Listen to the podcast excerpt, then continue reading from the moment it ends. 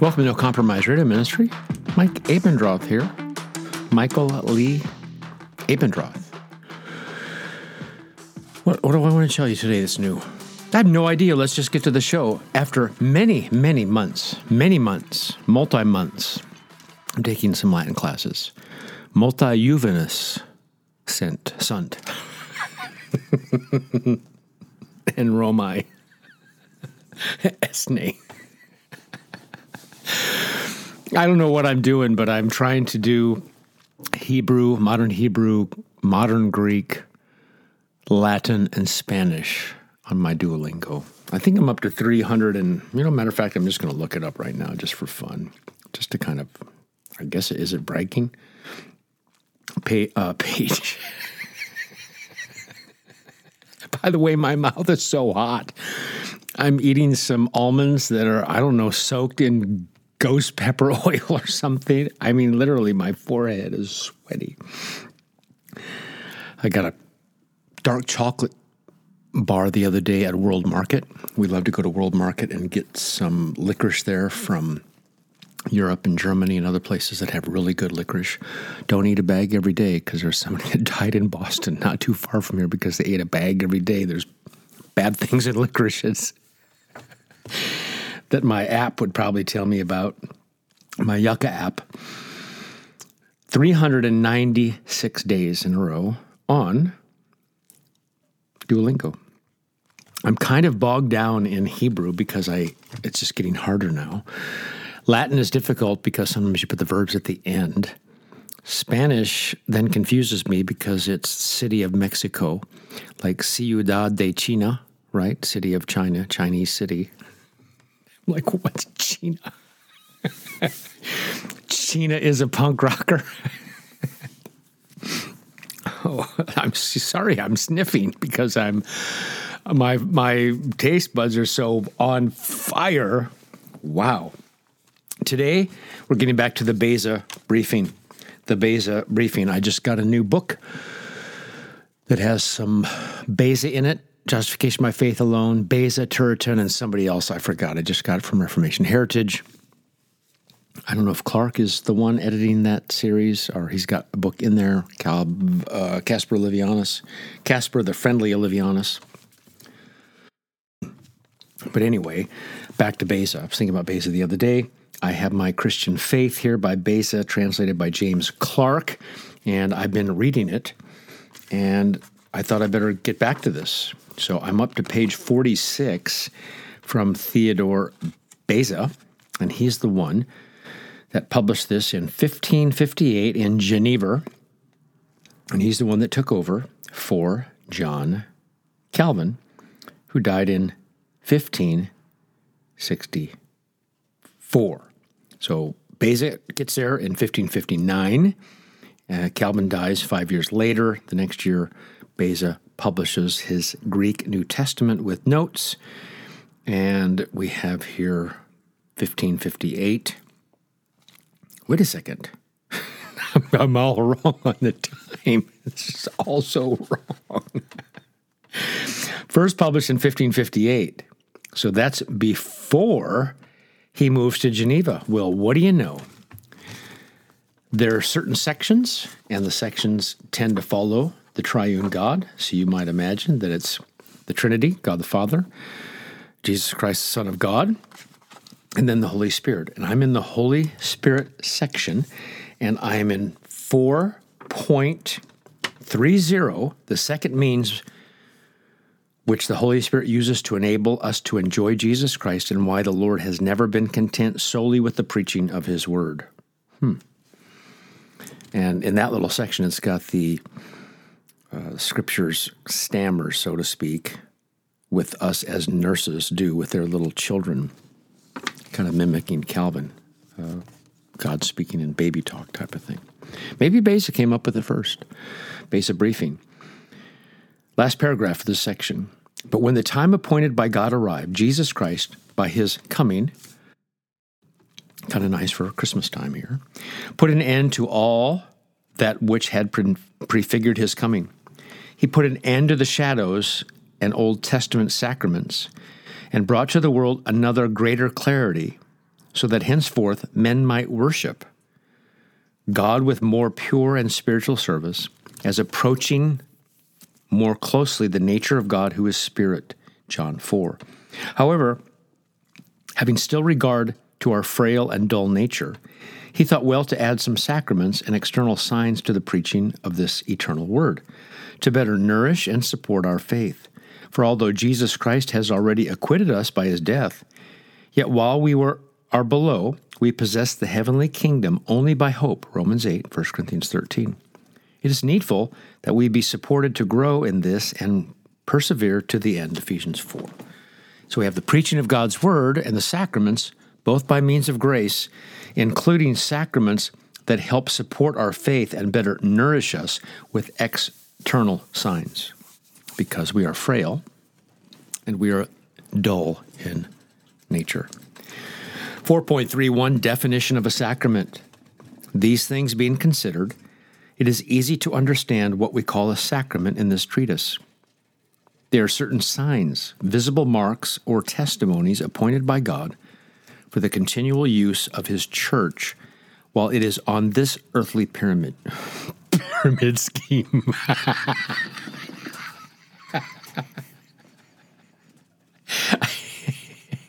And how long had you been on that medication? Uh, about seven weeks. I'll just blame everything on the leukemia medicine. oh, brother. Which are visible marks or testimonies appointed by God for the continual use of His church while it is on this earthly pilgrimage. They are added by the authority of God Himself to the promises of His gospel, in which He declares that it is His purpose to save us freely in Jesus Christ, His Son they were added, I say, to represent to our outward senses what he tells us in his word regarding what he is doing internally in our hearts by his Holy Spirit, Romans 6, Galatians 3, 1 Corinthians 10. When he seals and ratifies in us the salvation, Romans 4, which we possess by faith and hope, Romans 8. Moreover, they are added to the word to refresh our memory regarding our duty also as much toward his majesty as toward our neighbor, 1 Corinthians 10. According to the terms of the covenant, which is to battle manfully against the flesh, the world, and Satan by the power of the Spirit which he has given to us, Romans 6, Ephesians 6, in serving him as our God and in loving our neighbor as ourselves, out of love for him, John 13, John 15, 1 John 4. Beza briefing Holy Spirit, section 4.32. That is to say, chapter 4, that's Holy Spirit, right? Chapter 1, Trinity. Chapter 2, Father. Chapter 3, Son. Chapter 4, Holy Spirit. The difference between the sacraments of the Old Testament and those of the New. This definition pertains as much to sacraments of the Old Testament as to the New Testament, but it is necessary now to add the differences which exist between them. The first is that those of the Old Testament were appointed to declare the Christ who was to come, 1 Corinthians 10. Consequently, they were appointed on the condition that they would only last until he came, 1 Corinthians 10, Hebrews 10. But those of the New Testament have been established to last until the end of the world, Hebrews 12. The second difference is in the signs and in the ceremonies, which differ much, as events show, 1 Corinthians 10. The third is in their number and in their meaning. For as St. Augustine said, we have now less sacraments than the ancients, but they are simpler and have a clearer meaning. Consequently, they have more efficacy to strengthen our faith and to seal his promises in our hearts. These are all the differences which we find. Moreover, they are all from the same author, from the goodness of the only God, Hebrews 1. And they all have no other goal than to make men partakers of Jesus Christ in order to enjoy eternal life. St. Paul declares this 1 Corinthians 10, Romans chapter 4. Beza Briefing, chapter 4, Holy Spirit, section 33. How can we distinguish between true and false sacraments? Mike Abendroth No Compromise Radio. You know where this is going to go, right? I think we know. Back to Beza. In that we establish, by the aforesaid definition, that sacraments are appointed by God to be set as seals of the gospel doctrine preached in the Church of God. It follows that where there is no word of God, there can be no faith and no sacrament. Therefore, there follow two things which must be noted well since they have been badly grasped. We would hate to badly grasp things. Kind of like the dangers of Reformed theology badly grasps. the first is that all ceremonies and observances instituted by the invention of men to form part of the worship of God are so many sacrileges against Him. For in the same way as it belongs to Him alone to make the promise, so also to Him alone to choose the seal and to fix it to His promises. Galatians 1, 1 Corinthians 11. That is, why all those who have had the presumption to make new sacraments, who have added to those which he has established in his church by his written word, or have subtracted from them, have falsified the seals of his majesty. As for ourselves, we are satisfied in our churches with those which God has appointed by his word. The second is that where the word is not preached or expounded at the time when the sacraments are administered, but only read, that even in an unknown language, there, what is more, where it is polluted by the innumerable inventions which men have added, blasphemies even included, there must be necessarily there a horrible pollution and profanation of the holy sacraments of our Lord. This must be all the faithful flee completely and with all their hearts. Kind of interesting when we have a profanation. I think that's meaning to make something profane. That might be a good band name, Profanation. Holy Spirit section 34. What is common to the preaching of the word and the sacraments? What would you say, dear listeners? No Compromise Radio Ministries. What would you say? What, what's, what's common? Beza says this To know this is not enough. We must yet understand what the simple word has in common with the sacraments, and likewise, wherein these two instruments differ. Here then is what they have in common. Both are instruments which the Holy Spirit uses for the same end that is, to unite us more and more with Jesus Christ, from whom we draw our salvation. Romans 4, 1 Corinthians 10. The Holy Spirit uses the preaching of the word and administration of the sacraments in such a way that he does not communicate to them his power, but all efficacy and power proceeds from himself alone. 1 Corinthians 2.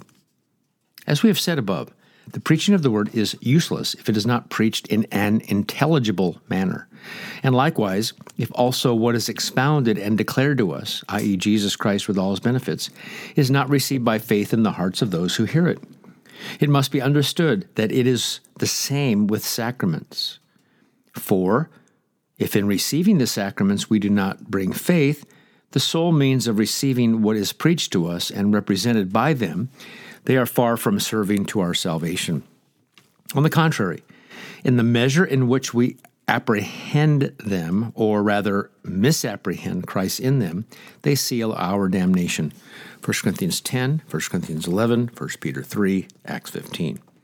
However, in the same way as the gospel does not cease to be, in its nature, the word of life and salvation, although unbelievers turn it into an odor of death and damnation, thus the sacraments do not cease to be true sacraments although they may be administered or received by unworthy persons, even reprobates. For the malice of men cannot change the nature of the ordinance of God. As the seed, however good it may be, does not produce its fruit at the moment in which it's sown, but must necessarily remain in the ground, so it is not proper to restrict the fruit and efficacy of the word to the same hour in which it is as sown, nor that of the sacraments to the moment in which they are administered for the fruit manifests itself in the hearts of the elect at the time determined by God. Mike Abendroth, No Compromise Radio Ministry. My seat is shrinking. When I was shrinking down, shrinking down. when I was shrinking down. I know who broke this chair. They no longer attend the church. Not related to attending and breaking the chair. Holy Spirit, section 35 here on the Beza briefing. I want you to know I read that page. I don't think with one error. Not one single error. What was that? Hey, how about a nice Hawaiian punch? Remember Hawaiian Punch? Sugary, nasty, tasted like tin. Tasted like metal or something because it was in that little metal can. I guess it's probably better than lead. 35. What is peculiar and special to sacraments when they are considered according to the end for which they have been appointed by God? Almost made a mistake. What precedes shows, in a general manner, the principal points that the Word and the sacraments have in common. Here is what is peculiar to each. It is plain that the sacraments belong to and depend on the Word, and that they are pointed to seal what is already in us, that is, the union and communion which we have already with Jesus Christ, Romans 4. Thus, it is established that the simple preaching of the Word precede the sacraments. It is also necessary that there be a clear profession of faith before sacraments may be duly administered, unless you're pedo communion. I understand this of the sacraments which are administered to those of the age of discretion. For as for the baptism of the little children of believers, there's a peculiar, made a mistake, particular consideration of which we shall speak later.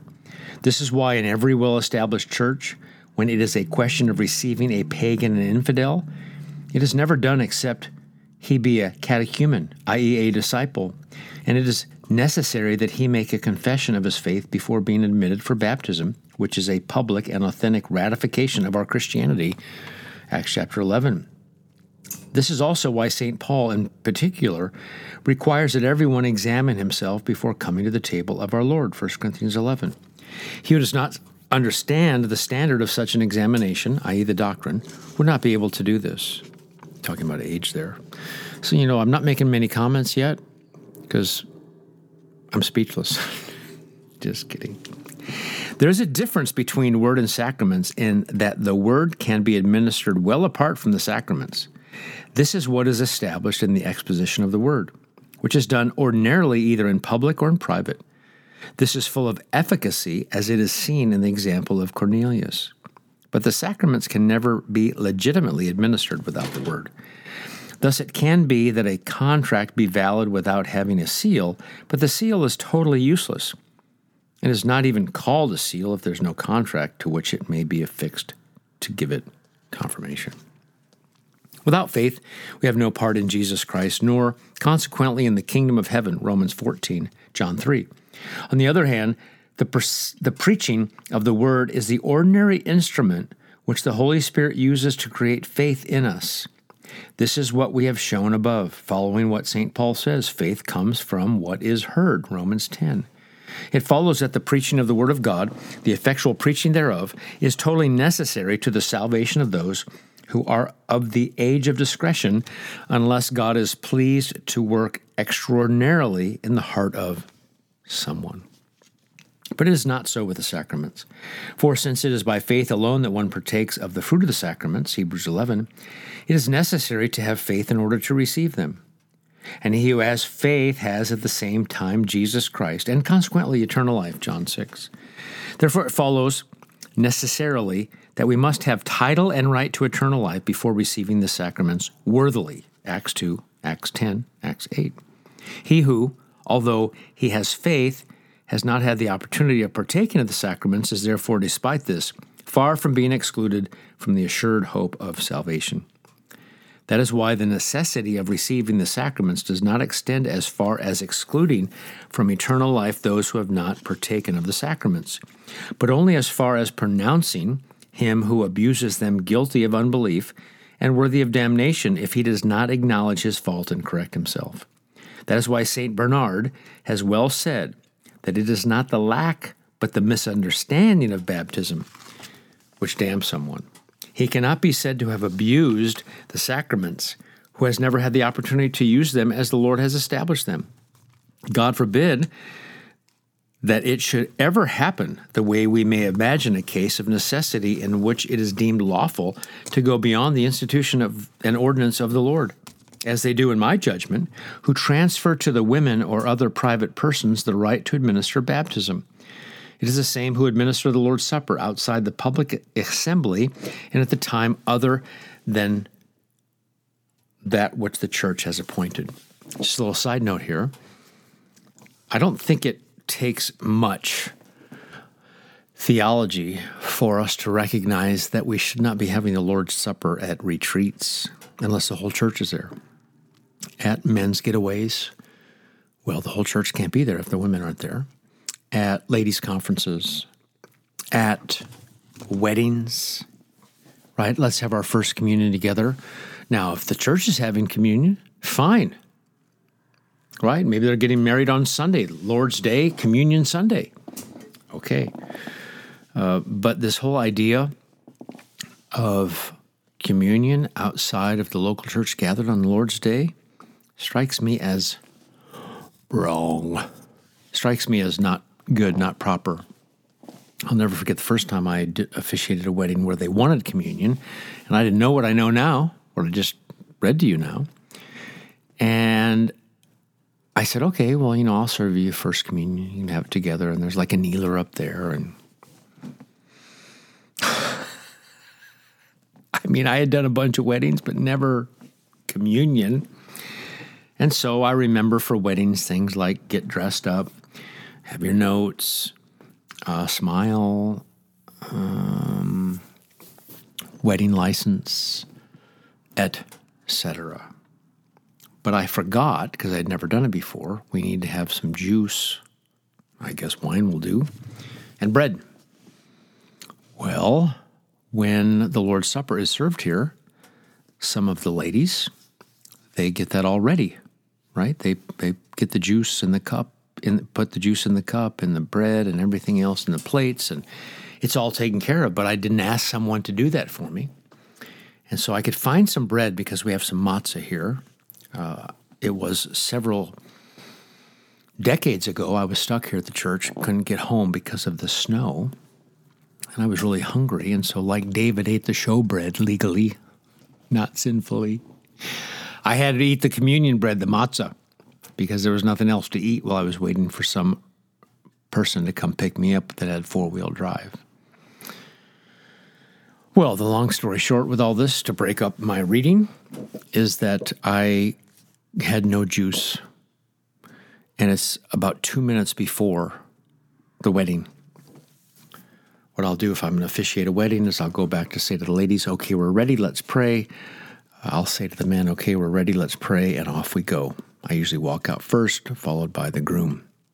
Well, I needed to have stuff up on the platform, right, with bread times two, cup times two. I found the bread. I found cups. I couldn't find any juice nor wine. Especially back in those days, it was a Baptist church. There's no wine to be found anywhere, not even people's homes. It's hidden, it's hidden in their homes. I hate to admit this, and I'll just tell you how stupid I am because this is all wrong. I'd never do it again. But I'm like, I got to put something in there. Option one's water.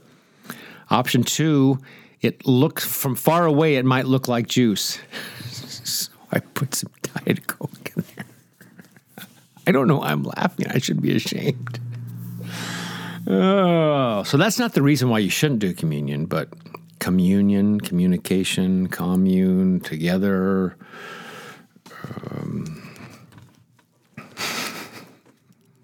Should not be outside of the public assembly and at a time other than that which the church has appointed. The word on its own, Beza said, strikes only one of our five natural senses, as they are called, but the sacraments touch more the sight and other bodily senses. They're administered with ceremonies of great significance. It is therefore easy to recognize how much the aid of sacraments is necessary to us to support our faith.